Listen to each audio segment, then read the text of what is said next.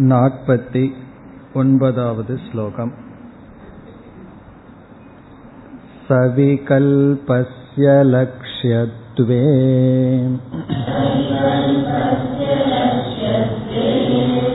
लक्ष्यस्यातवस्तुता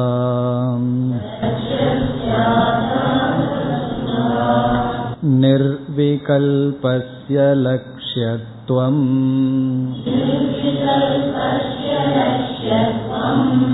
न दृष्टं न च सम्भवी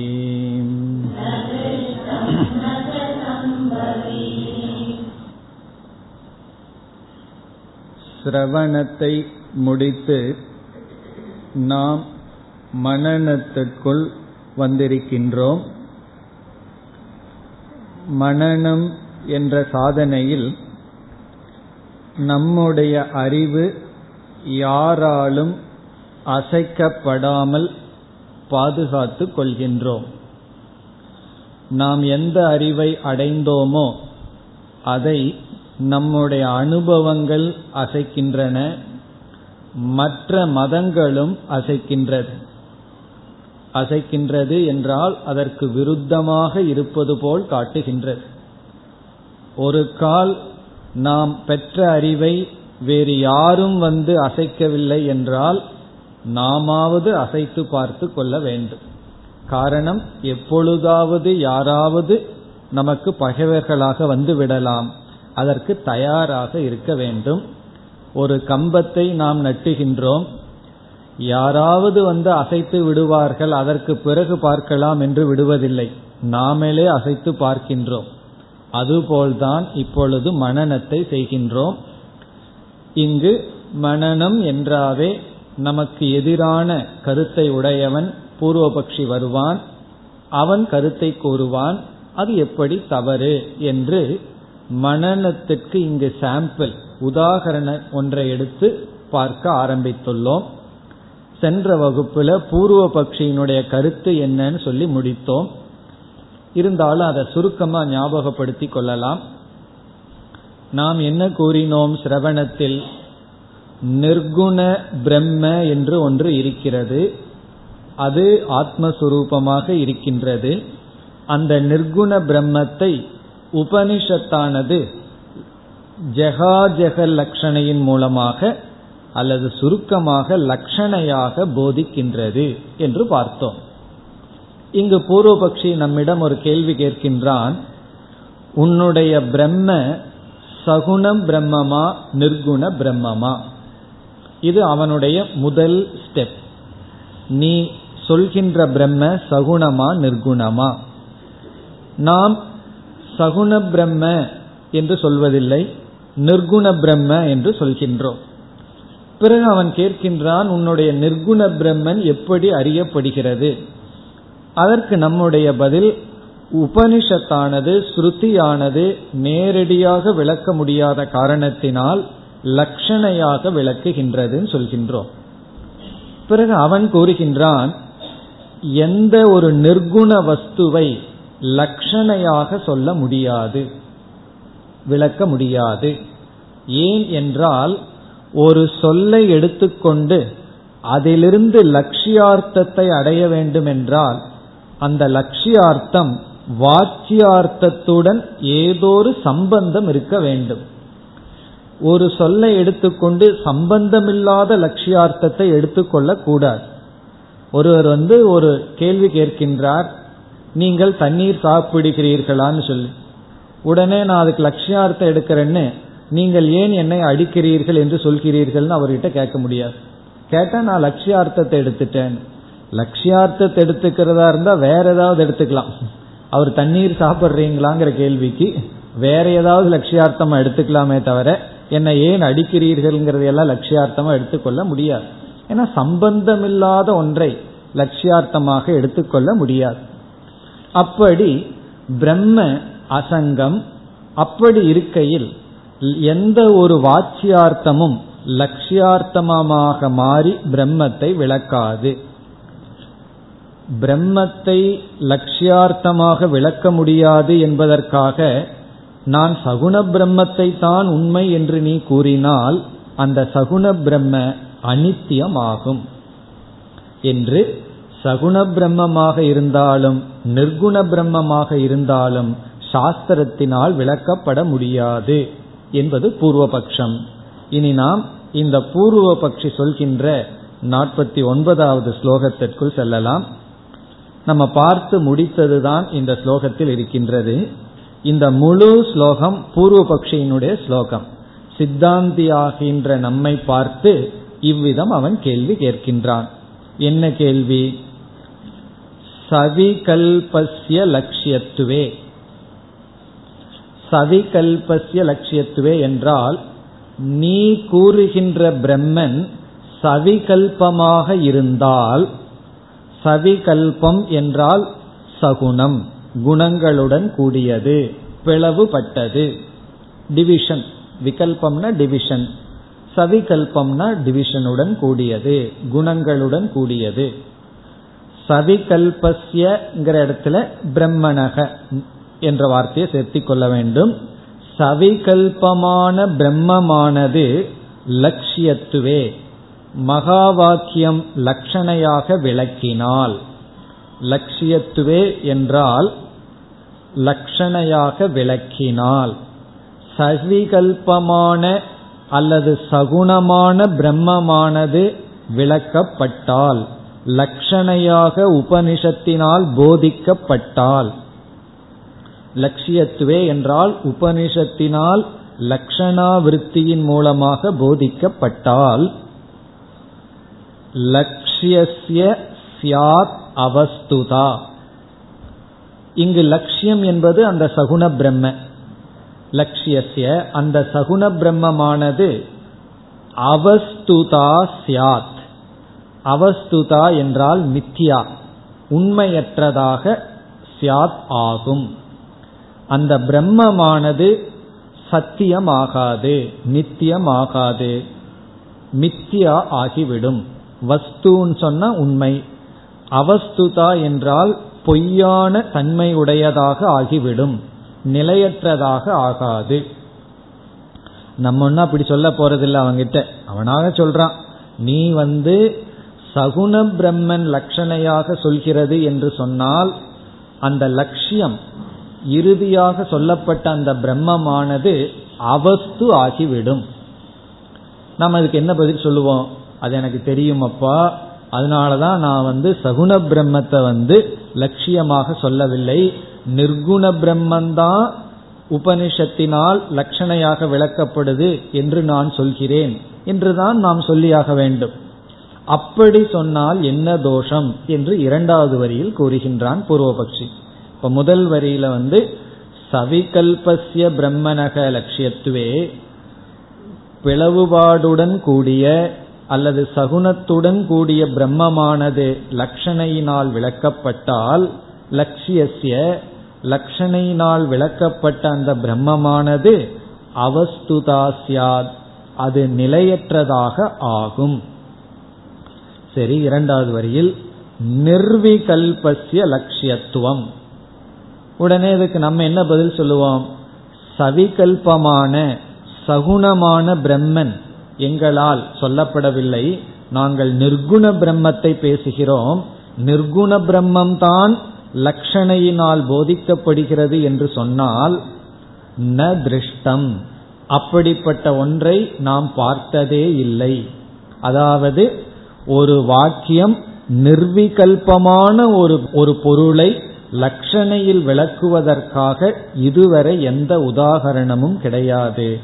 எந்த விதமான திருஷ்டம் என்றால் நம்ம அனுபவத்திலேயோ அல்லது சாஸ்திரத்திலேயோ கிடையாது.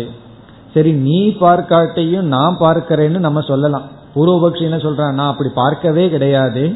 இதுவரைக்கும் நிர்குண பிரம்மத்தை லட்சணையினால விளக்குனத நான் பார்க்கவே இல்லை என்று பூர்வபக்ஷி சொல்ல நம்ம சொல்ல நீ பார்க்காட்டி நான் பார்த்திருக்கிறேனேன்னு. அது நடக்கவும் நடக்காதுங்கிறான். நச்ச சம்பவி. நச்ச சம்பவினா அது நடக்கவும் நடக்காது. எது நடக்காது?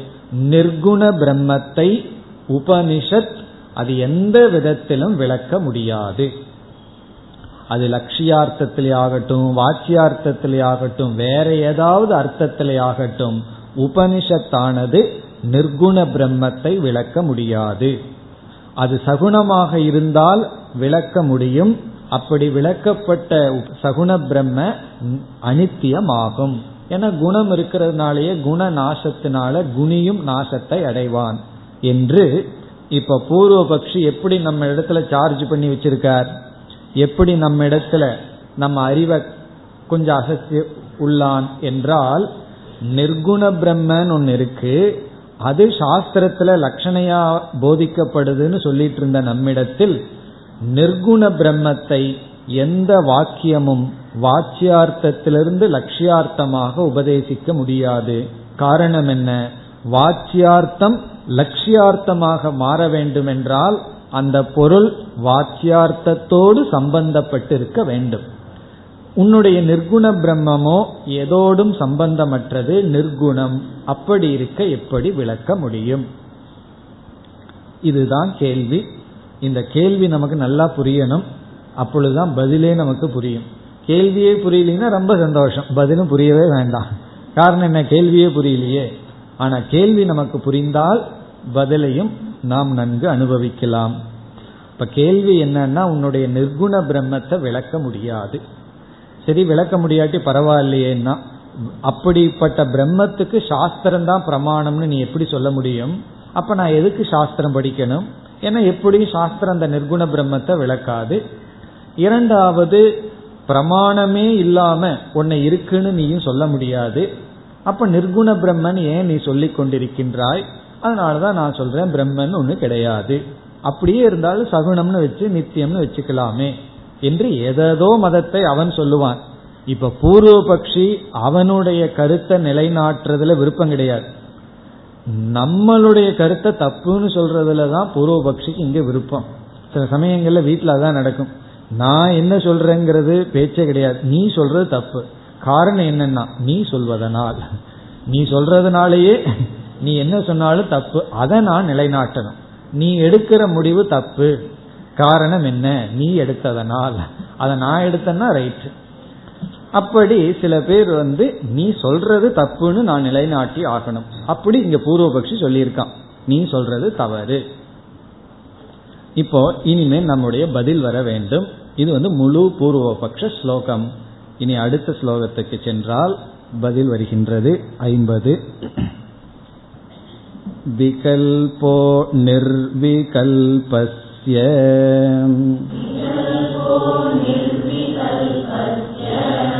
सविकल्पस्य वा भवेत् आद्ये व्याहतिरन्यत्र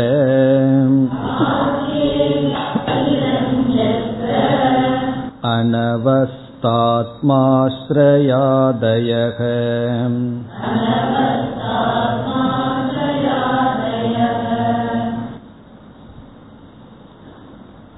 பூர்வ பக்ஷி இவ்விதம் நம்மிடம் ஒரு கேள்வியை கேட்டான். இதே கேள்வியை ஒரு மாணவர்கள் தெரிந்து கொள்ள வேண்டும் என்று கேட்டால் நம்முடைய பதில் வேறு விதமாக இருக்கும். நம்ம அவர்களிடம் குதர்க்கமா திரும்பி பதில் சொல்ல மாட்டோம். எப்பொழுது ஒரு முமுட்சுத்துவத்துடன் சந்தேகமாக கேட்டால் அப்பொழுது பதில் வேறு விதத்தில் இருக்க போகிறது. அந்த பதிலை வித்யாரண்யர் பிறகு சொல்ல போகின்றார். யார் கேட்டா நமக்கு இந்த சந்தேகம் வரலாம். அது உண்மைதானே? நிர்குண பிரம்மத்தை எப்படி சாஸ்திரம் விளக்க முடியும்?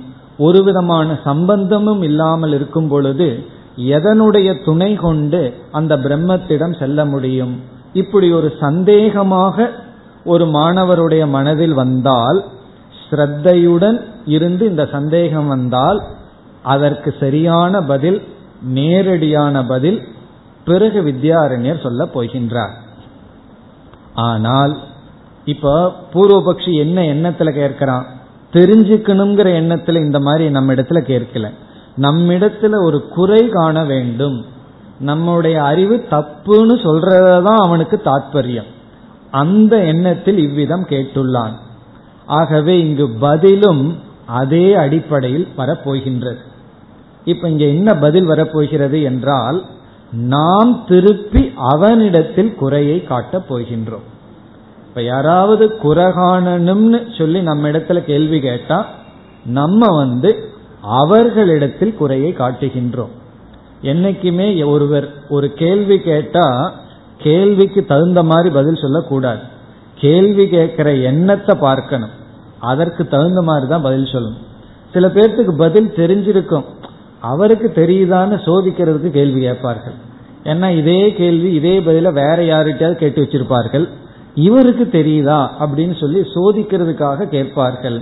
அப்ப நம்ம அவங்கள சோதிச்சு அனுப்பிச்சு விட்டுறோம் அப்படி எந்த எண்ணத்துல ஒருவர் என்ன கேள்வி கேட்கிறாரோ அந்த எண்ணத்தை மனசுல வச்சுட்டு தான் நம்ம பதில் சொல்ல வேண்டும். இப்ப பூர்வ பட்சி நம்மிடத்தில் ஒரு குறையை காட்டினான். இப்ப நம்ம வந்து திருப்பி அவனிடத்தில் ஒரு குறையை காட்டப் போகின்றோம். என்ன குறை என்றால் ரொம்ப அழகா இந்த இடத்துல வித்யாரண்யர் பதில் சொல்றார். இவ்விதம் நீ என்னிடத்தில் கேள்வி கேட்பதற்கு உனக்கு அருகதை இல்லை என்று அவர் இப்பொழுது பதில் சொல்ல போறார். இப்ப பூர்வபக்ஷி நம்ம கிட்ட ஒரு கேள்வி கேட்டு நம்ம ஏதோ மடக்கின மாதிரி நம்ம ஏதோ பதில் சொல்ல முடியாத மாதிரி நான் நிறுத்திட்டேன்னு சொன்னானே இப்படி கேள்வி கேட்க உனக்கு யோகிதை இல்லை என்று நாம் இப்பொழுது நிலைநாட்டப் போகின்றோம். இந்த மாதிரி கேள்வி கேட்கறதுக்கு உனக்கு அருகதை இல்லை தகுதி இல்லை. உன்னுடைய கேள்வி கேட்கறதுக்கு உனக்கு எந்த விதத்துல ரைட் இல்லைன்னு சொல்ல போற. உடனே உனக்கு கோவம் வந்துடும் என்ன ரைட் இல்லைன்னு எல்லாம் சொல்கிறீர்கள்? ஏன்னா ஒருவருக்கு கேள்வி கேட்கறது கூட தகுதி இல்லையான்னா? தகுதி இல்லதான். அந்த கேள்வியிலையும் ஒரு அறிவு இருக்கணும் ஒரு அறிவுபூர்வமான கேள்வி இருக்கணும். அப்பதான் அதுக்கு பதிலே சொல்ல முடியும். இப்ப நம்மளுடைய ஆன்சர் ஃபர்ஸ்ட் பதில் என்ன வரப்போகிறது? இந்த கேள்விக்கு பூர்வ பக்ஷி எப்படி தவறு என்று பதில் வரப்போகிறது. இதனுடைய சரியான பதில் பிறகு நாம் பார்க்க போகிறோம். வித்யாரண்யர் சொல்ற இடத்துலயே அதை நம்ம பார்க்கலாம். இப்போதைக்கு நம்ம பெண்டிங் வைப்போம். இப்ப நம்ம என்ன விதத்துல பதில் சொல்ல போகிறோம் சொன்னா அவன் இடத்துல இப்ப நம்ம கேட்கிறோம் நீ என்ன பார்த்து ஒரு கேள்வி கேட்ட இப்ப யார் யாரோட பேசிட்டு இருக்கா? இந்த கிளாஸே டயலாக் மாதிரி போக போகுது. இப்ப யார் யாரும் பேசிட்டு இருக்க போகிறார்? நம்மளும் அந்த பூர்வபக்ஷியும் பேச போறோம். இப்ப நம்ம வந்து பூர்வபக்ஷிகிட்ட கேட்கிறோம் நீ எங்கிட்ட என்ன கேட்ட? நீ சொல்கின்ற பிரம்மன் சகுணமா நிர்குணமான்னு ஒரு கேள்வி என்னிடத்துல கேட்டேன். இதுல வந்து சகுணம்ங்கிற வார்த்தைக்கும் நிர்குணங்கிற வார்த்தைக்கும் பொருள் நல்லா தெரிஞ்சிருக்கணும். குணம் என்றால் ப்ராப்பர்ட்டி இப்ப வந்து செவப்பு இல்ல ஹைட்டு அல்லது வெயிட் இதெல்லாம் என்னன்னா குணம். திரவியம் சொன்னா ஒரு பொருள்.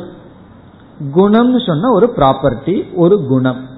இப்ப வந்து துணி அப்படிங்கும்போது ஒரு பொருள். இது வந்து இந்த வர்ணத்தில் இருக்குது அந்த வர்ணம்ங்கிறது குணம். அப்படி பிரம்ம அப்படிங்கிறது ஒரு வஸ்து ஒரு பொருள். அந்த பொருளுக்கு குணம் இருக்கா இல்லையா? அதாவது அந்த பொருளுக்கு ஏதாவது குணங்கள். அது சிறியது பெரியது மென்மையானது. இப்படிப்பட்ட ஏதாவது குணம் இருக்கா? அப்படி குணம் இருந்தால் அந்த பிரம்மன் அனித்தியம்னு நீ என்னிடத்துல சொன்ன. அந்த பிரம்மத்துக்கு குணமே இல்லைன்னா அந்த பிரம்மத்தை உன்னால விளக்க முடியாதுன்னு நீ என்னை பார்த்து சொன்னாய். அப்போ என்னிடத்துல நீ கேட்ட கேள்வி உன்னுடைய பிரம்மன் சகுணமா நிர்குணமா? குணத்துடன் கூடியதா உன்னுடைய பிரம்மன்? குணம் அற்றதான்னு என்னை பார்த்து கேட்டேன். பிறகு நீ என்ன சொன்ன? குணத்துடன் கூடியதாக இருந்தால் இப்படி ஒரு குறை வரும்னு என்னிடத்துல சொன்னேன். இந்த பிரம்மன் குணத்துடன் இல்லை என்றால் இப்படி ஒரு குறை வரும்னு என்னை பார்த்து குறை காட்டினாய். இப்பொழுது நான் உன்னிடம் கேட்கின்றேன். நீ என்னை பார்த்து கேட்கும் பொழுது உன்னுடைய பிரம்மன் குணத்துடன் கூடியதா இல்லையான்னு கேட்டாய் அல்லவா? இப்பொழுது நான் உன்னை பார்த்து கேட்கின்றேன் குணம் என்ற சொல்லை நீ இப்பொழுது விளக்கு. இந்த குணம்ங்கிற சொல்லுக்கு முதல்ல நீ அர்த்தத்தை கொடு. ஏன்னா நீ குணம்ங்கிற வார்த்தையை பயன்படுத்தி இருக்க குணம்ங்கிற வார்த்தையை பயன்படுத்தி குணத்துடன் பிரம்மன் கூடியதா பிரம்மன் குணமற்றதான் எங்கிட்ட ஒரு கேள்வி கேட்டிருக்கேன். அப்போ நீ பயன்படுத்திய சொல்லுக்கு உன்னிடத்திலேயே அர்த்தத்தை கேட்கிறேன். இப்ப நான் குணம்ங்கிற வார்த்தையை பயன்படுத்தல. நீ தான் பயன்படுத்தி இருக்க அந்த குணம்ங்கிற சொல்லுக்கு நீ லட்சணம் கொடுன்னு கேட்க போறோம். யாருகிட்ட? பூர்வபக்ஷிகிட்ட நம்ம கேட்கிறோம். ஏன்னா நம்ம ஒரு வார்த்தையை பயன்படுத்தினோம்னா அந்த வார்த்தைக்கு அர்த்தத்தை சொல்லி ஆகணும். இப்ப நான் வந்து ஒருவரிடம் ஒரு வார்த்தையை பயன்படுத்துறேன் ஒரு வாக்கியத்தை சொல்றேன். அவர் அந்த வாக்கியம் எனக்கு புரியல அதுல ஒரு சொல்லுனுடைய அர்த்தம் புரியலன்னு சொல்றார். உடனே என்னுடைய பொறுப்பு என்ன? உனக்கு வாக்கியமே புரியல அப்படின்னு நான் சொல்லக்கூடாது. ஏன்னா ஒரு வாக்கியத்துல இப்ப ராமக வனம் கச்சதி அப்படின்னு நான் உங்ககிட்ட சொல்றேன். என்னதான் சமஸ்கிருதம் படிக்கலினாலும் இந்த ரெண்டு வார்த்தைக்கு அர்த்தம் தெரிஞ்சு போச்சு. ராமக எனக்கு அர்த்தம் தெரிஞ்சு போச்சு. வனம் புரிஞ்சு போச்சு. இந்த கச்சதினா புரியலையே. உடனே நான் சொல்றேன் உங்களுக்கு இந்த வாக்கியமே புரியலன்னு நான் சார்ஜ் பண்ணக்கூடாது. நான் உங்களிடத்துல குறை சொல்லக்கூடாது. ஏன்னா அந்த சொல்லுல நீங்க ஒரு உங்க வாக்கியத்துல ஒரு சொல்ல பயன்படுத்தி இருக்கீங்க அந்த சொல்லுக்கு அர்த்தத்தை சொல்லுங்க பிறகு நான் நான் புரியுதா இல்லையான்னு சொல்றேன். உடனே நான் சொல்றேன் கச்சதினா செல்கிறார். உடனே நீங்கள் அர்த்தத்தை சொல்லிவிடுவீர்கள். ராமர் காட்டுக்கு செல்கிறார். இப்பொழுது ஒரு வாக்கியத்தை நான் பயன்படுத்தும் பொழுது கேட்பவர்களுக்கு அந்த சொல்லினுடைய அர்த்தத்தை சொல்ல வேண்டியது என்னுடைய கடமை. சொன்னதற்கு பிறகு அவர் எங்கிட்ட தப்பா சொன்னா அதற்கு ஏதாவது நான் வந்து குறை சொல்லலாம். அப்படி பூர்வபக்ஷி என்ன வார்த்தையை பயன்படுத்தி நம்ம இடத்துல கேள்வி கேட்டான்? குணம்ங்கிற வார்த்தையை பயன்படுத்தி இருக்கான். இப்ப நம்ம அவங்கிட்ட கேட்கிறோம் இந்த குணத்துக்கு நீ இலக்கணம் சொல்லு பார்க்கலாம். குணத்துக்கு ஒரு லட்சணம் சொல்லுன்னு சொல்றோம். அப்படி சொல்லிட்டு நம்ம என்ன சொல்ல போறோம்? நீ இந்த குணம்ங்கிற சொல்லுக்கு சரியான லட்சணமே கொடுக்க முடியாது. நீ எந்த விதத்துல லட்சணம் கொடுத்தாலும் நான் அதில் குறை காணுவேன் அப்படின்னு நம்ம சொல்ல போறோம். நீ இந்த குணத்துக்கே லட்சணம் சொல்ல முடியாது. குணம்ங்கிற சொல்லுக்கு நீ ஒழுங்கா லட்சணம் சொன்னாதான் அந்த குணத்துடன் பிரம்மம் கூடியதா இல்லையான்னு நான் பதில் சொல்லுவேன். உன்னால குணம்ங்கிற வார்த்தையே ஒழுங்கா சொல்ல முடியாத சமயத்துல அந்த குணத்துடன் பிரம்மன் இருக்கா இல்லையான்னு எப்படி கேள்வி கேட்க முடியும்? அப்படின்னு நம்ம பதில் சொல்ல போறோம். அப்போ இப்ப என்ன ஆக போகுதுன்னு சொன்னா பூர்வபக்ஷியிடம் குணம்ங்கிற சொல்லுக்கு லட்சணத்தை கேட்க அவன் குணம்ங்கிற சொல்லுக்கு லட்சணத்தை சொல்ல வர்றான். நீ எந்தெந்த விதத்துல லட்சணம் சொன்னாலும் அதுல நான் ஒவ்வொரு தோஷத்தை காட்டுவேன்னு சொல்லி நம்ம என்ன செய்ய போறோம்? ஐந்து விதமான தோஷத்தை காட்ட போறோம். பஞ்ச தோஷாகா அஞ்சு தோஷங்களை காட்ட போறோம். எப்பொழுதுனா நீ குணம் அப்படின்னு ஒன்ன லட்சணம் பண்ண அந்த குணம்ங்கிற சொல்லுக்கு இலக்கணம் சொல்ல ஆரம்பிச்சேனா நீ இப்படி சொன்னா இந்த தோஷம் வரும். குணம்ங்கிறதுக்கு லட்சணம் இவ்விதத்துல சொன்னா இந்த தோஷம் வரும். குணம்ங்கிற சொல்லுக்கு இப்படி ஒரு லட்சணம் சொன்னா உனக்கு இந்த தோஷம் வரும்னு நம்ம அஞ்சு டிஃபெக்ட் அஞ்சு தோஷத்தை காட்ட போறோம். அப்ப அவன் என்ன சொல்லுவான்? என்னால குணம்ங்கிற சொல்லுக்கே இலக்கணம் சொல்ல முடியலையேன்னா. அப்ப நம்ம என்ன சொல்ல போறோம்? உன்னால ஒழுங்கா குணம்ங்கிற சொல்லையே புரிஞ்சுக்காம நீ இருக்க. அதுக்கு நீயே லட்சணம் சொல்ல முடியல. அப்போ விளக்க முடியாத ஒரு சொல்ல நீ கையில வச்சுட்டு அதோடு பிரம்மன் சேர்ந்திருக்கா இல்லையான்னு கேட்கறதுக்கு உனக்கு என்ன அருகதை இருக்கின்றது? நீ ஒழுங்கா குணத்துக்கு லட்சணம் சொன்னேன்னா நான் சொல்லலாம் இந்த குணத்தோட என் பிரம்மன் இருக்கா இல்லையா? இருந்ததுன்னா என்ன தோஷம்? இல்லைன்னா என்ன தோஷம்னு அதுக்கப்புறம் யோசிக்கலாம். உன்னால குணம்ங்கிற சொல்லுக்கே லட்சணம் சொல்ல முடியலையே அப்ப உனக்கு என்ன தகுதி இருக்கின்றது? என்ன இடத்தில் குறை காண. இப்ப இந்த இடத்தை எப்படி புரிஞ்சுக்கிறோம்னா உங்ககிட்டையும் குறை இருக்கு எங்கிட்டையும் குறை இருக்கு அதனால கேட்காதுன்னு சொல்லல. சில பேர் அப்படி சொல்லுவார்கள். யாராவது அட்வைஸ் பண்ணா உன்னோட லட்சணம் தெரியாதா? அப்படின்னு என்ன அர்த்தம்னா ரெண்டு பேர்த்துக்கிட்ட குறை இருக்கு அப்படி அர்த்தம் கிடையாது. நீ வந்து என்னிடத்துல குறை சொல்றதுக்கு உனக்கு யோகியதையே இல்லை. பிறகு சொல்ல போறேன் என்னிடத்துல குறை இல்லைன்னு சொல்ல போறோம். அது நம்ம பின்னாடி சொல்ல போறோம். இப்படி மனநம் பண்ற இடத்துல தவறா புரிஞ்சக்கூடாது கூடாது குறை இருக்கு எங்கிட்டையும் குறை இருக்குன்னு முதல்ல உன்னிடத்துல குறை இருக்குன்னு காட்டப் போகின்றோம். பிறகு பதில் சொல்லும் பொழுதுதான் எப்படி இந்த குறை நம்மிடத்தில் இல்லை. இப்ப பூர்வபக்ஷி சாதாரணமா சொல்ல கொஞ்சம் சிந்திச்சு தான் நம்ம இடத்துல ஒரு கேள்வியை கேட்டிருக்கான். இதற்கு நேரடியான பதில பிறகு பார்ப்போம். இப்ப நம்ம பூர்வ பக்ஷி குணம்ங்கிறதுக்கு லட்சணம் சொல்ல வந்தால் நம்ம அஞ்சு விதமான தோஷத்தை காட்ட போறோம். இது கொஞ்சம் சூக்மமான இடம். அதனால இப்ப என்ன செய்ய போறோம்? இந்த அஞ்சு தோஷங்கள் என்னன்னு இண்டிபெண்டா விசாரம் பண்ணி பார்ப்போம். ஒவ்வொரு உதாரணமா எடுத்துக்கொண்டு தனிப்பட்ட விஷயத்துல இந்த இடத்துல குணம்ங்கிறதையே நம்ம கொண்டு வர வேண்டாம். இந்த அஞ்சு தோஷம் என்ன அப்படின்னு தனியா பார்த்துட்டு பிறகு பூர்வபக்ஷியானவன் குணம்ங்கிறதுக்கு லட்சணம் சொல்லும் பொழுது எந்தெந்த இடத்துல என்னென்ன தோஷம் வரும்னு கனெக்ட் பண்ணுவோம். இப்ப அப்படி நம்ம பார்க்க போறோம்.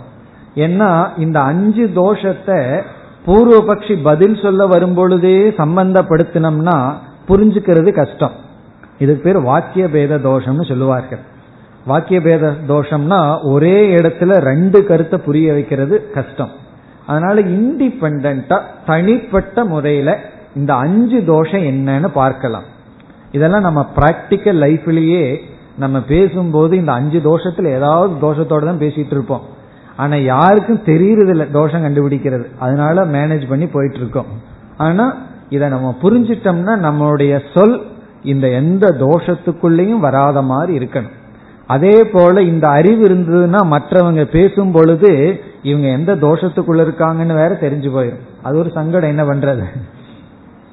இப்படி இப்போ ஒரு அஞ்சு விதமான டிஃபெக்ட பார்க்க போறோம். இது வரிசையா வரப்போகுது ஸ்டெப் பை ஸ்டெப்பா வரப்போகின்றது. இப்ப இந்த அஞ்சு தோஷத்தை தனிப்பட்ட விதத்துல பார்க்கலாம். ஏன்னா பல இடங்களை இந்த அஞ்சு தோஷத்தை அப்ளை பண்ணலாம். இந்த ஒரு இடம் மட்டுமல்ல. பல இடங்கள்ல அப்ளை பண்ணுவோம். இந்த அஞ்சையும் பார்த்துட்டு பிறகு என்ன பண்ண போறோம்? குணம்ங்கிறதுக்கு அவன் இலக்கணம் சொல்ல வரும் பொழுது அவன் ஒரு ஸ்டாண்டு சொல்லுவான். உடனே ஒரு தோஷத்தை வைப்போம். வேறொரு ஆங்கிள் இந்த தோஷத்திலிருந்து தப்பிக்கிறதுக்கு இனி ஒரு ஸ்டாண்ட் பாயிண்ட் எடுத்துக்குவான். உடனே அடுத்த தோஷத்தை காட்டுவோம் இப்படி நம்ம காட்ட போறோம். அது பிறகு பார்ப்போம். இப்ப அஞ்சு தோஷத்தை வரிசையை எடுத்துக்கொள்ளலாம் முதல் தோஷம் முதல் குறை வியாகாத தோஷக. வியாகாத தோஷக. வியாகாத தோஷக. இதுக்கு ஆங்கிலத்தில் வந்து செல்ஃப் கான்ட்ரடிக்ஷன் செல்ஃப் கான்ட்ரடிக்ஷன் வியாகாத தோஷக. தமிழ்ல வந்து முரண்படுதல். முரண்படுதல். இப்ப இந்த தோஷமெல்லாம் எங்க வருதுன்னு சொன்னா நம்ம ஒரு வாக்கியத்தை சொன்னோம்னா அல்லது ஒரு கான்செப்ட் ஒரு ஐடியாவை சொல்லும் பொழுது ஒரு ஐடியாவோ ஒரு கருத்தோ அல்லது நம்ம வாயிலிருந்து வர்ற ஒரு ஸ்டேட்மெண்ட்டோ இந்த தோஷங்களுக்குள்ள இருக்கலாம். அல்லது இப்படிப்பட்ட ஒரு கான்செப்டை நம்ம தோஷத்துடன் கூடிய ஒரு கான்செப்டை நம்ம கொடுத்துடலாம் அப்படி வர்றதுதான் இவைகளெல்லாம். இப்ப முதல்ல வியாகாத தோஷக. இப்ப வியாகாத தோஷம்னு சொன்னா அது ரொம்ப சுலபமானது. கேட்ட உடனேயே நமக்குள்ள முரண்பாடு தெரிஞ்சிடும் கேட்ட உடனேயே இது வந்து சரியில்லையே கான்ட்ரடிக்ஷன் செல்ஃப் கான்ட்ரடிக்ஷன் அப்படின்னு புரிஞ்சிடும். அதற்கு உதாகரணம் நான் ஊமை. நான் ஊமைன்னு ஒரு வாக்கியத்தை சொல்றேன். கேட்ட உடனே என்ன? இதுக்கு ரொம்ப புத்தி வேணுங்கிற அவசியம் இல்லை. கேட்ட உடனே நமக்கு வந்து இது கான்ட்ரடிக்ஷன் காரணம் என்ன? ஊமை அப்படிங்கறனுடைய லட்சணம் நம்ம மனசுல தெரியும். ஊமை அப்படிங்கறதனுடைய லட்சணம் தெரியும். இப்ப நான் ஊமைன்னு சொல்லும் பொழுது இந்த ஊமைங்கிறது உண்மையாக இருந்தால் இந்த வார்த்தையே அவனிடமிருந்து வராது. நான் ஊமைன்னு சொல்றதிலிருந்தே அவர் ஊமை அல்லங்கிறத நிரூபிக்குது. சில சமயம் நம்ம ரொம்ப பெருசா உன்னை சொல்லுவோம். சொல்றதே அது தப்புங்கிறது நிர்ணயிக்கும். அப்படி சில சமயம் ஆர்கியூ பண்ணுவோம். அது ரொம்ப புத்தி கீழே இருந்தா தான் அப்படி சில பேர் ஆர்கியூ பண்ணுவார். அவர்கள் சொல்றதே அதற்கு வந்து விபரீதமாக இருக்கும். இப்ப நான் ஊமை. அல்லது நான் இறந்து விட்டேன். இப்ப நான் இறந்து விட்டேன்னு சொன்னோம்னா சொல்லும் போதே ஆள் இன்னும் உயிரோடு இருக்காரு தொந்தரவு பண்றதுக்குன்னு அர்த்தமாகுது. அப்ப அவர் இறக்கல. அல்லது நான் உறங்குகின்றேன். இதெல்லாம் வியாகாத தோஷம். நான் உறங்குகின்றேன். அந்த செயலே அது இல்லைங்கிறது காட்டி கொடுக்கும். அந்த சின்ன வயசுல இந்த மாதிரி செய்வார்கள். ஒரு ஆறு ஏழு வயசில் இருக்கும்போது அம்மா வந்து குழந்தைய போய் மருந்து சாப்பிட்டு தூங்குன்னு சொல்லிடும். அந்த குழந்தை மருந்து சாப்பிடாம படுத்து தூங்கிட்டு இருக்கும். ஆனா தூங்காது. தூங்குற மாதிரி ஆக்ட் பண்ணிட்டு இருக்கும். இப்ப அம்மா வந்து கண்டுபிடிக்கணும். குழந்தை வந்து உண்மையா தூங்குதா இல்லையான்னு. என்ன செய்வார்கள் தெரியுமோ? இதெல்லாம் செஞ்சிருக்காங்க. அதனால சொல்றேன். உண்மையா தூங்குறவனுடைய சுண்டு விரல் ஆடுன்னு சொல்லுவார்கள். உடனே நம்ம என்ன பண்ணுவோம்? சுண்டு விரல் ஆட்டுவோம். தெரிஞ்சு போகும். அப்படி அதான் குழந்தையினுடைய ட்ரஸ்ட் குழந்தைகிட்ட என்ன காது கேட்கிற மாதிரி. ஏன்னா உண்மை இந்த வார்த்தை குழந்தை காதல விழுந்தா அது கண்டிப்பா சுண்டு வரல ஆட்டும். அப்ப என்னன்னா தெரிஞ்சு போயிரும் தூங்குல. அப்படி. அல்லது ஃபயர் இஸ் கோல்டு அப்படின்னு சொல்றோம். நெருப்பானது குளிர்ச்சியானது. இது வந்து வியாகாத தோஷம்.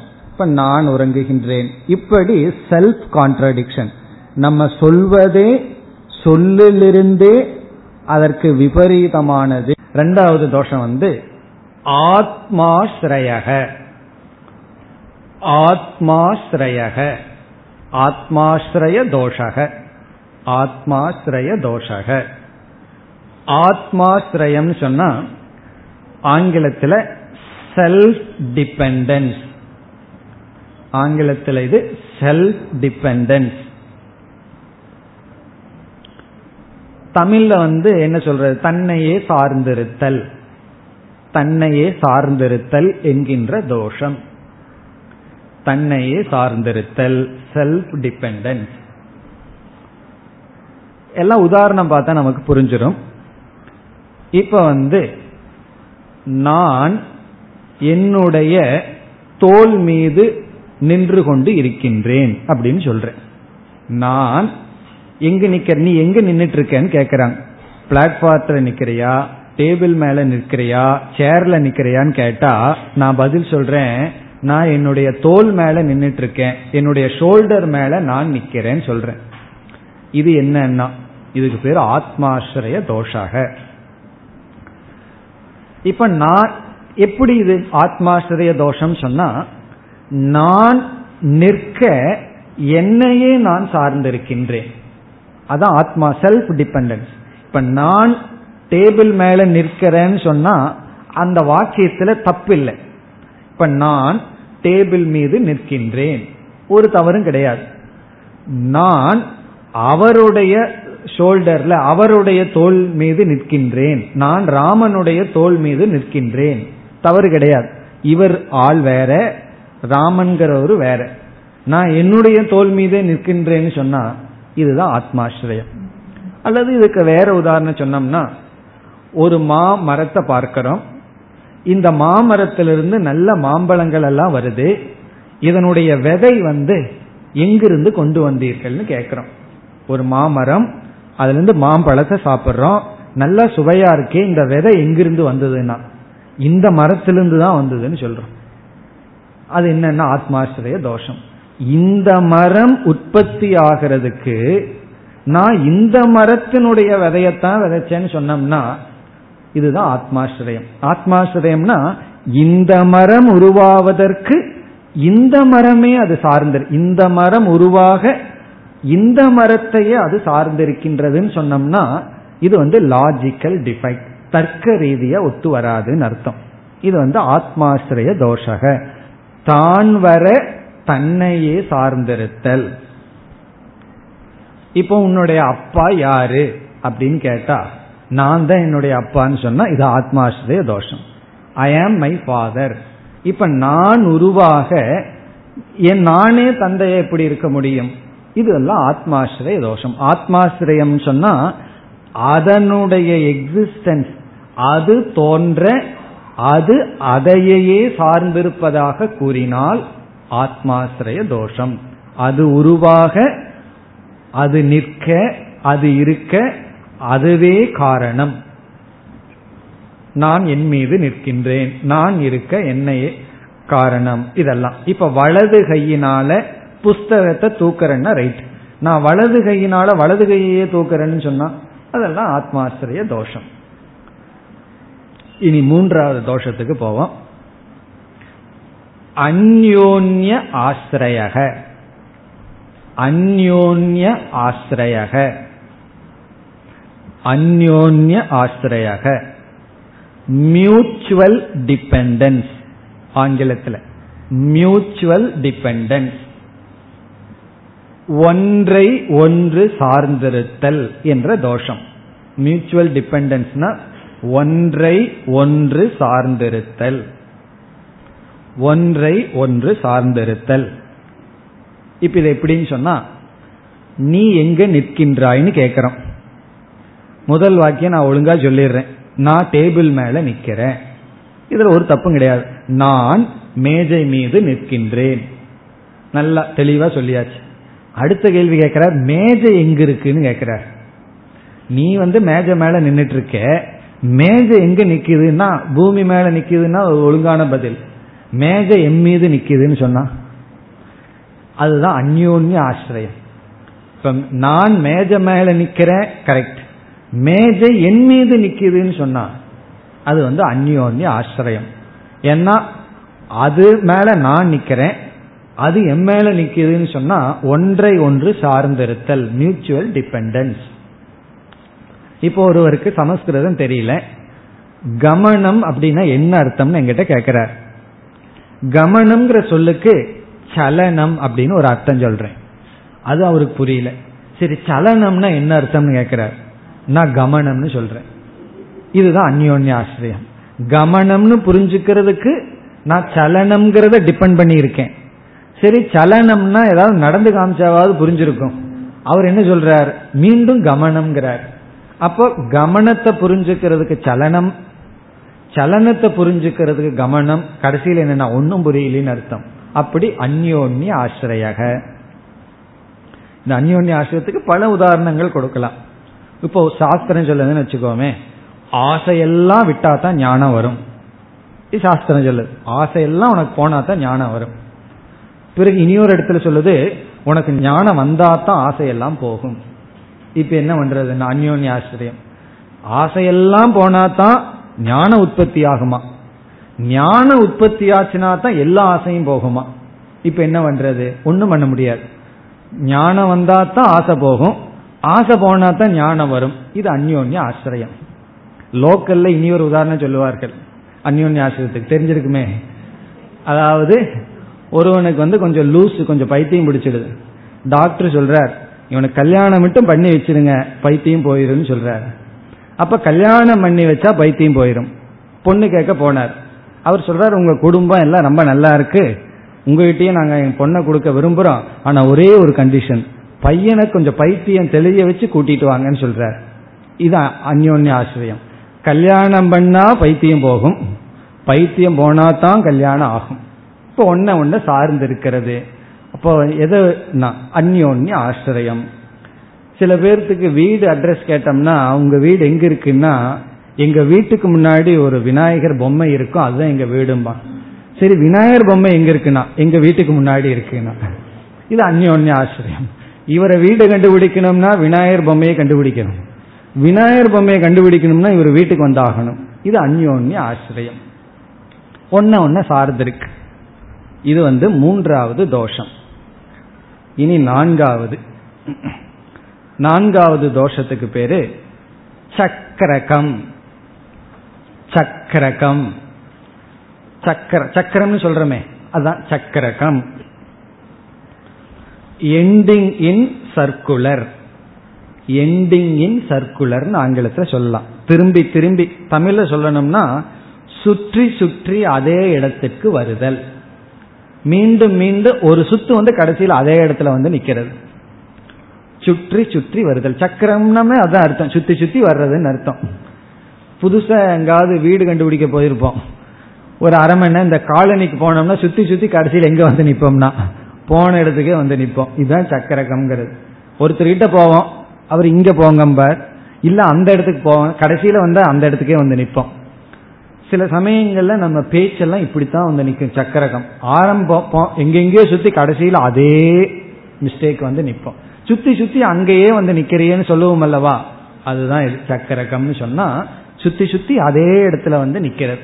இது ஒரு தோஷம். இதை வந்து கொஞ்சம் கவனமா கேட்டா புரிஞ்சிடும் அதாவது இந்த அந்யோன்ய ஆசிரியத்தினுடைய எக்ஸ்டென்ஷன் தான் இந்த சக்கரகமே. இது நம்ம உதாரணத்துல பார்த்தோம்னா நல்லா நமக்கு புரிஞ்சிடும் இதோட இணைச்சு பார்க்கும்போது தான் புரியறது கஷ்டமா இருக்கும். அந்த குணத்தோட சேர்ந்து பார்க்கும்போது தான் கொஞ்சம் கடினமா இருக்கும். தெளிவான ஒரு சிம்பிள் உதாரணம் பார்த்தா புரிஞ்சிடும் இப்ப அந்யோன்ய ஆசிரியத்துல ரெண்டு தத்துவம் இருக்கு. சக்கரத்துல ஒரு இனி ஒன்னு எக்ஸ்ட்ரா வந்திருக்கு அவ்வளவுதான். எக்ஸ்ட்ரா வந்து மீண்டும் அது எக்ஸ்ட்ரா வந்த உடனே அது ஒரு சர்க்கிள் ஆயிருது சுத்தி சுத்தி வந்துடுது. ரெண்டு இருந்ததுன்னா அந்யோன்யம். ஒன்று ஒன்று. தேர்டு ஃபேக்டர் எக்ஸ்ட்ரா வந்ததுன்னா அது சக்கரக்கமா சுத்தி வந்துடுது. இப்ப வந்து நான் இதுக்கு ஒரு உதாரணம் பார்க்கலாம். ஒரு வார்த்தை நான் உங்களிடத்துல சொல்றேன். என்ன அப்படின்னு சொன்னா சிமிஹி அப்படின்னு ஒரு வார்த்தையை சொல்றேன். சமஸ்கிருத வார்த்தை. சிமிஹின்னு சொல்றேன். உடனே என்ன அதுக்கு அர்த்தம்னு கேட்கிறீர்கள்? சிமிகின்னா ஒன்றும் புரியலையே. நான் அதுக்கு பதில் சொல்றேன். சிமிக்கக அப்படின்னு சொல்றேன். அடுத்த வார்த்தை உங்களுக்கு அறிமுகப்படுத்தியாச்சு. சரி சிமிகிங்கிறத புரிஞ்சுக்கிறதுக்கு சிமிக்ககங்கிற வார்த்தைக்கு அர்த்தம் தெரிஞ்சுக்கணும். சிமிக்ககங்கிற வார்த்தையை புரிஞ்சுக்கணும்னா சிமிகின்னு தெரியணும். வேற ஒரு வார்த்தையை சொல்லுங்களேன். சுகக அப்படின்னு சொல்றேன். மூணாவது வார்த்தை. அதுவும் புரியலனா? சுக்ககனா சிமிகின்னு சொல்றேன். இப்ப என்ன ஆகுது? அதான் சக்கரகம். சிமிகிங்கிற வார்த்தைக்கு சிமிக்ககங்கிறது அர்த்தம். சிமிக்ககங்கிற வார்த்தைக்கு சுக்ககங்கிறது அர்த்தம். சுகங்கிற வார்த்தைக்கு என்ன அர்த்தம்னா மீண்டும் சிமிகிங்கிற இது என்னதான் சுத்தி சுத்தி வருது.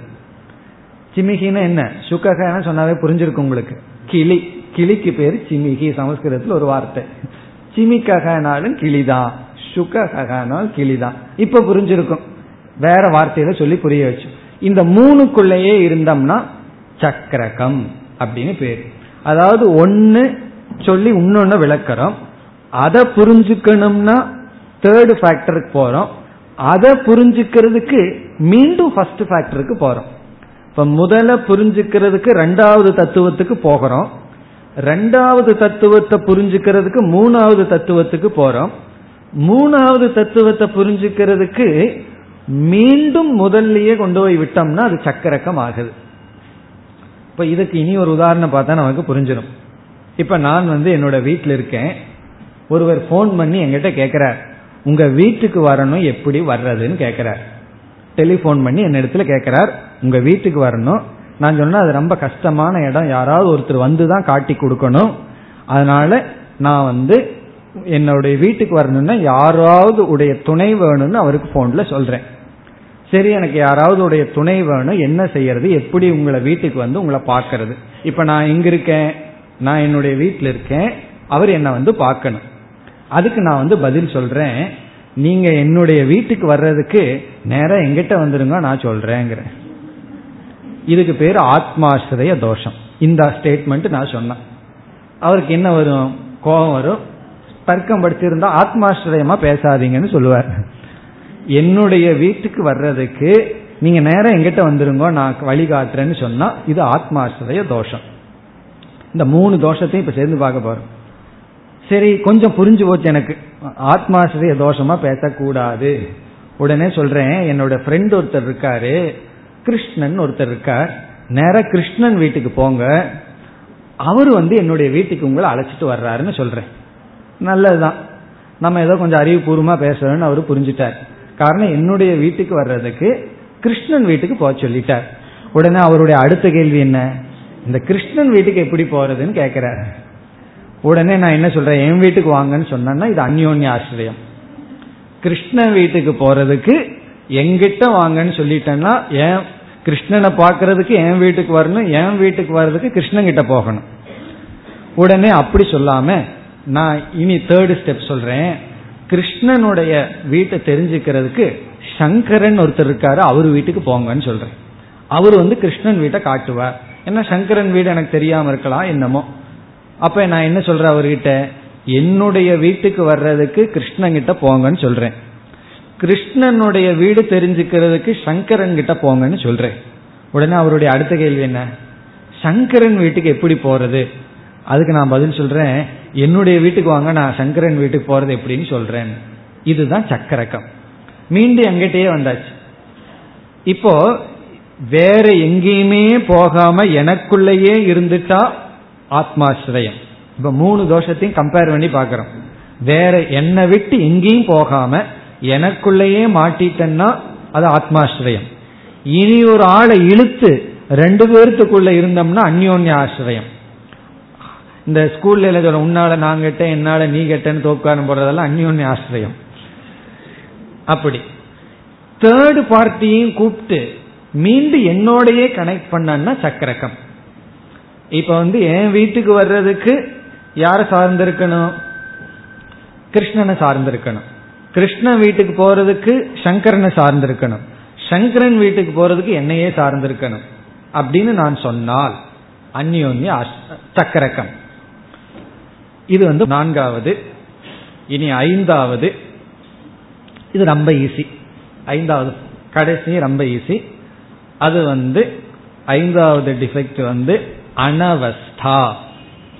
அனவஸ்தா தோஷக. அனவஸ்தா அப்படின்னு சொன்னா ரிக்ரஷன் சொல்றது. அப்படியே போயிட்டே இருக்கிறது. முடிவின்றி செல்லுதல். அனவஸ்தா முடிவில்லாமல் செல்லுதல். அது ஒரு முடிவில்லாம போயிட்டே இருக்கு. இப்ப இந்த வீட்டு விஷயத்துக்கே அனவஸ்தாவுக்கு போகலாம் இப்படியே சொல்லிட்டே போகலாம் சங்கரன் வீட்டுக்கு போறதுக்கு என்ன பண்றதுன்னா வேற யாராவது வீட்டுக்கு போக சொல்றது. கோவிந்தன் வீட்டுக்கு போங்கிறது அவர் வீட்டுக்கு போறதுக்கு என்னென்ன எவ்வளவு பேர் இல்லை டெலிபோன் டைரக்டரி எடுத்து வச்சு யாராவது பேர சொல்லிட்டே இருக்கிறது. இது அனவஸ்தா. அப்படியே போயிட்டே இருக்கும். இதுக்கு சாதாரணமா கொடுக்கிற உதாரணம் ஒரு மரத்தை காமிச்சு இது எதிலிருந்து வந்தது இது விதையிலிருந்து வந்தது அந்த விதை எதிலிருந்து வந்தது அதுக்கு முன்னாடி இருந்த மரத்திலிருந்து வந்தது அது எதிலிருந்து வந்தது இப்படியே போயிட்டே இருக்கும். இதுக்கு பேரு அனவஸ்தா. அனவஸ்தான முடிவில்லாம போற மாதிரி பேசிட்டு இருக்கிறது. சில சமயம் நம்ம பேச்சு அப்படித்தான் இருக்கும் அனவஸ்தையா இருக்கும். ஒரு விதமான முடிவும் இல்லாம அது போயிட்டே இருக்கும். இது வந்து அனவஸ்தா. இப்படி நம்ம புரிஞ்சிட்ட சில கான்செப்ட் நம்ம கொடுக்கிற சில கருத்துக்கள் நம்முடைய வார்த்தைகள் இதுல இந்த அஞ்சு விதமான தோஷங்கள் ஏதோ ஒரு தோஷத்து இருக்கிற மாதிரி இருந்தால் அது தப்பு. அந்த வாக்கியத்தை நம்ம எடுத்துக்கொள்ள கூடாது. அப்ப நம்ம ஒரு கருத்தை சொல்றதா இருந்தாலோ ஒரு கான்செப்ட ப்ரொடியூஸ் பண்ணாவோ அல்லது ஒரு சயின்ஸ் ஒரு தியரிய சொன்னாலோ சாதாரண விவகாரத்துல ஒரு ஸ்டேட்மெண்ட்டை சொன்னாலோ இந்த அஞ்சு விதமான தோஷமும் இல்லாம சொன்னாதான் அது வந்து சரி.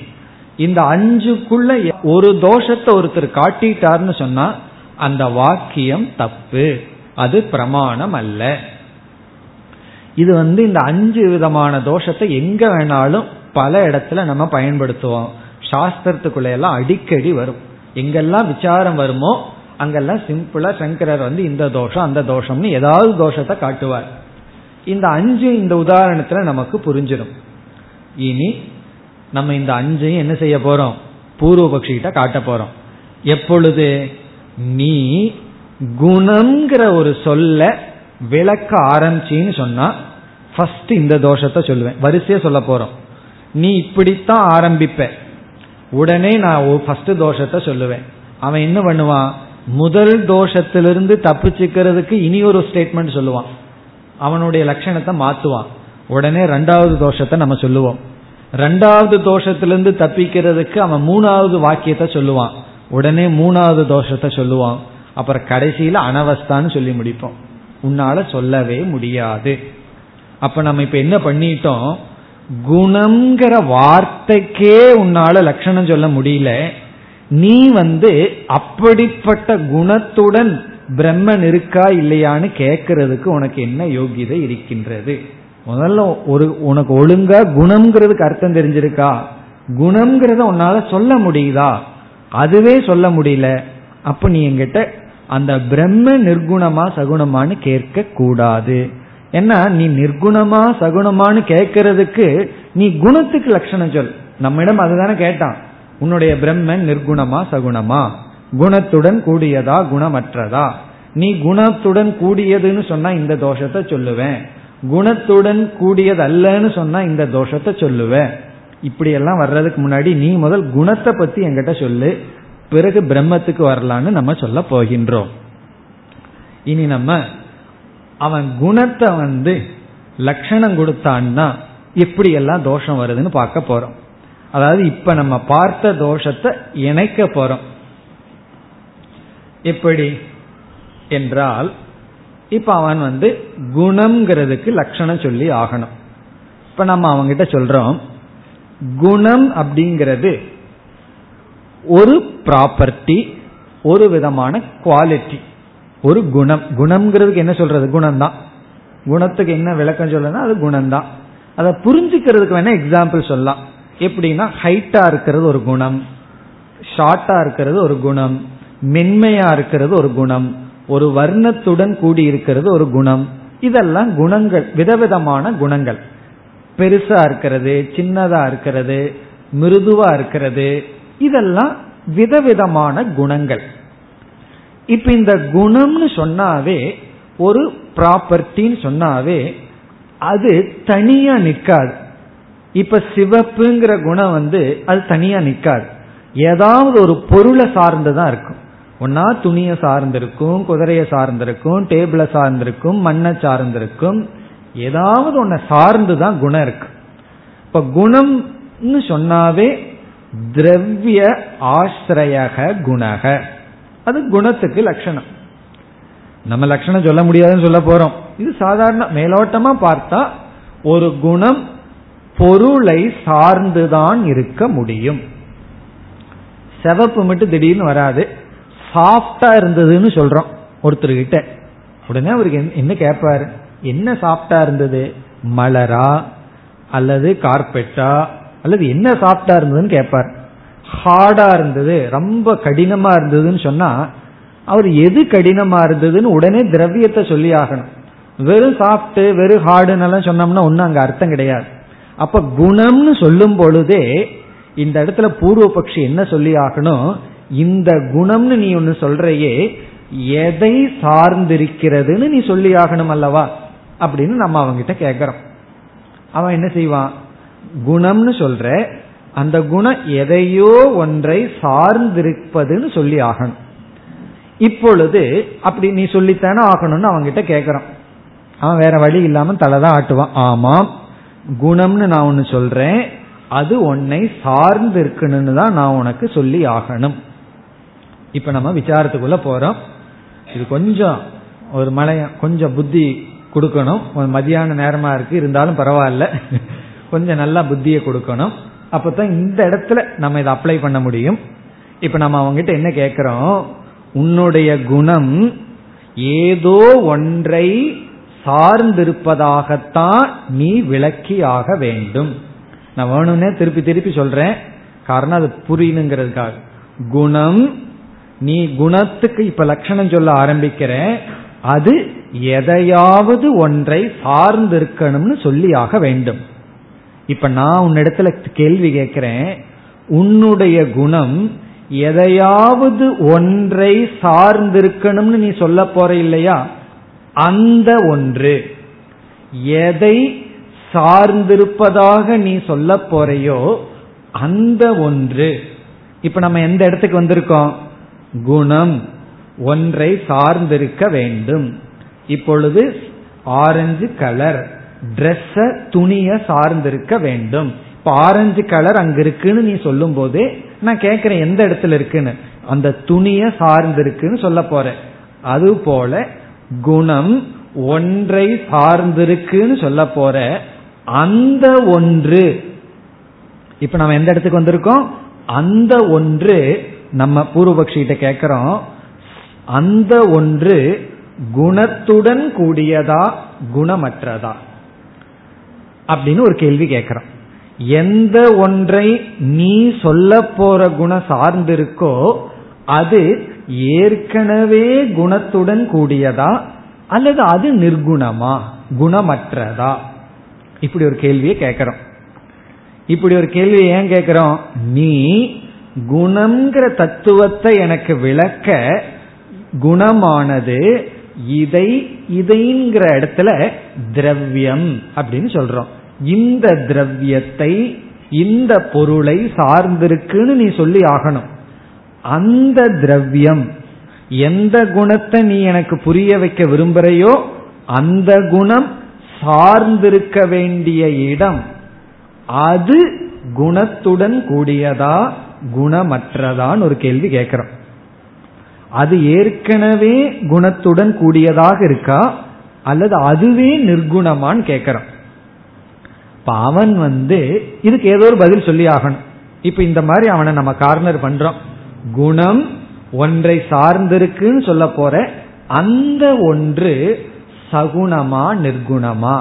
நம்ம பார்த்து கேட்டானே சகுணமா நிர்குணமான பிரம்ம நம்ம அதே கேள்வி கேட்கிறோம் சகுணமா நிர்குணமா? ஒரு கால். அவன் வந்து அது நிர்குணம் என்று பதில் சொன்னால் இந்த குணம் ஒன்றை சார்ந்திருக்கிறது அது குணமற்றது என்று பதில் சொன்னால் அது வியாகாத தோஷம். இப்ப ஃபர்ஸ்ட் தோஷத்தை காட்டுறோம். நீ இப்படி சொன்னால். எப்படி சொன்னால்? இந்த குணம் ஒரு திரவியத்தை சார்ந்திருக்கிறது.